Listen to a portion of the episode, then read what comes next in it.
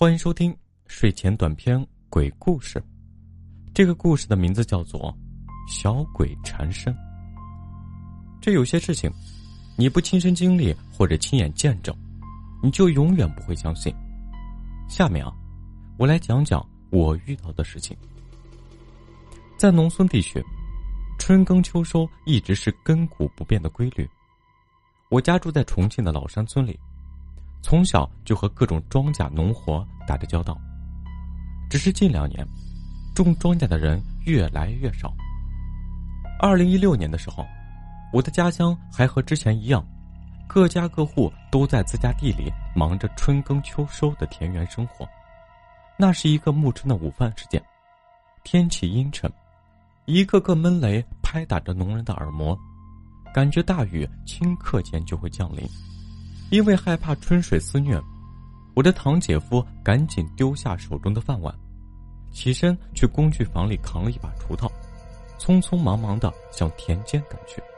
因为啊，这田里的秧苗刚定根不久，如果水太深的话，会被大雨冲刷之后，秧苗会浮起来。所以啊，必须要给田埂开个缺口，这样，如果有多余的雨水的话，就会被排出。他从田头走到田尾，认真的开着缺口，看着秧苗，淡绿的秧苗点缀在宽广的田里，显得那么的弱不禁风。在他的眼里啊，秧苗就像自己的孩子一样，时时刻刻都要用心的呵护。看完秧苗之后呀，就急匆匆的回了家，避免被大雨淋湿。然而让他万万没有想到的是。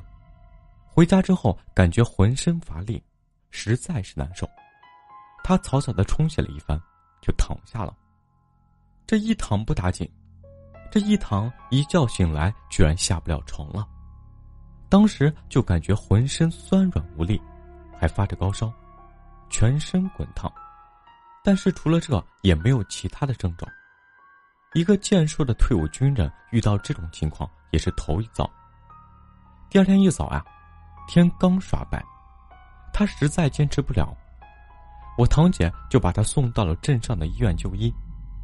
然而，来到医院检查了半天的时间，也没有查出具体是什么病症，这姑且就按照发烧感冒吊了两天水。然而，这两天之后情况并没有丝毫的好转，只好转去县里的医院，做了各种检查，当然。依然是没有结果。医生说呀，这可能是劳累过度了，多休息一段时间就好了。随即开了点药，让回家调养。回家躺了有七八天吧，情况却仍然没有好转，这人呀却瘦了一大圈，面色蜡黄，也食欲不振。这消息啊在镇上不胫而走。这天，我堂姐在镇上碰到了一个远房的亲戚，他对我堂姐说。他认识镇里一个姓汪的老中医，对各种的疑难杂症颇有心得，不妨带去看看。我堂姐匆匆忙忙的赶回家，带上堂姐夫就去了。这汪老先生把了把脉，又来回的绕了几圈，说道：“你这不是普通的生病啊，是碰到脏东西了，被那无头吊坠的小鬼缠住了，需要挑选个出气的日子，安慰招呼一番。”即可逢凶化吉。一番话说的我堂姐他们目瞪口呆。难道这鬼神之说确有其事？这不无稽之谈吗？当然，想归想，做归做。既然汪老先生有这样的说法，那就姑且试试吧。反正呀，死马当成活马医。一番交代之后，我堂姐夫他们回到了家里，一顿计较。想来想去，一时也想不通到底在哪里、何时遇到这个倒霉的事儿。家里出了这样的事儿，邻里乡里都会带上礼物过来看看，就七嘴八舌的讨论起这件事情。不知谁说了一声：“那老大伯的儿子阿春，不就是埋在你们田尾旁边的凹子里吗？”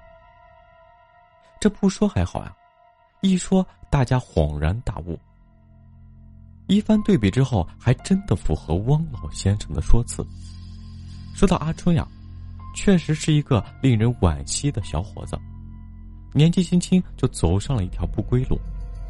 二零一五年的时候，在深圳同几个无所事事的小混混去抢劫，在警察设卡拦截的时候，居然驾车硬闯关卡，被警察开枪，子弹穿过车窗击穿了阿春的头盖骨，最后呀，没有抢救过来，只留下一对年迈多病的老人。这白发人送黑发人，因为小的时候阿春和我是同学，当时阿春在光明医院抢救的时候，我还特意请假去看了看，说是阿春在捣鬼，这可气坏了我的伯母。所谓爱之深，恨之切，因为阿春从小家里很穷，经常去我伯母家里玩、吃饭什么的，长大之后去外面打工，也经常在我伯母家吃喝。说的夸张一点吧，都把他当成自己的孩子来养。我这堂姐夫还因为阿春的父母被骗，去把骗子打了。知道是他在捉弄人，我伯母整整的骂了三天三夜，最后呀，话都讲不出来。当然，这骂归骂，毕竟啊，不能和死者做过多计较。初七那天，请来了汪老先生来到家里，摆上祭祀的食物。和纸钱，做了一堂法事，算是安抚了死者。说来也巧啊，第二天堂姐夫就开始退烧，勉强的可以下床活动，也开始了正常的进食。没过多久就恢复了健康。这鬼神之说，说来也怪，你不信吧？有的时候让你不得不信。当然，我们这一代人还是要相信科学。远离鬼神之说，做一个善良的人。好了，这就是今天的故事，感谢您的收听，下期再会。